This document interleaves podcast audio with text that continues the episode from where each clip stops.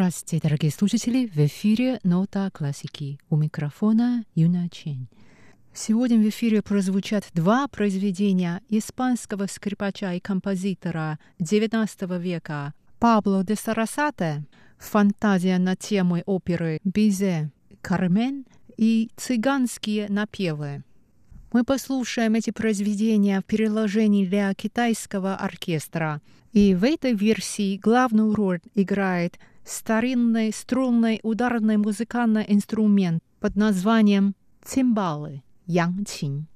Как известно, музыкальный инструмент янчин пришел из Центральной Азии в Китай в период династии Мин, то есть в XIV-XVII веках.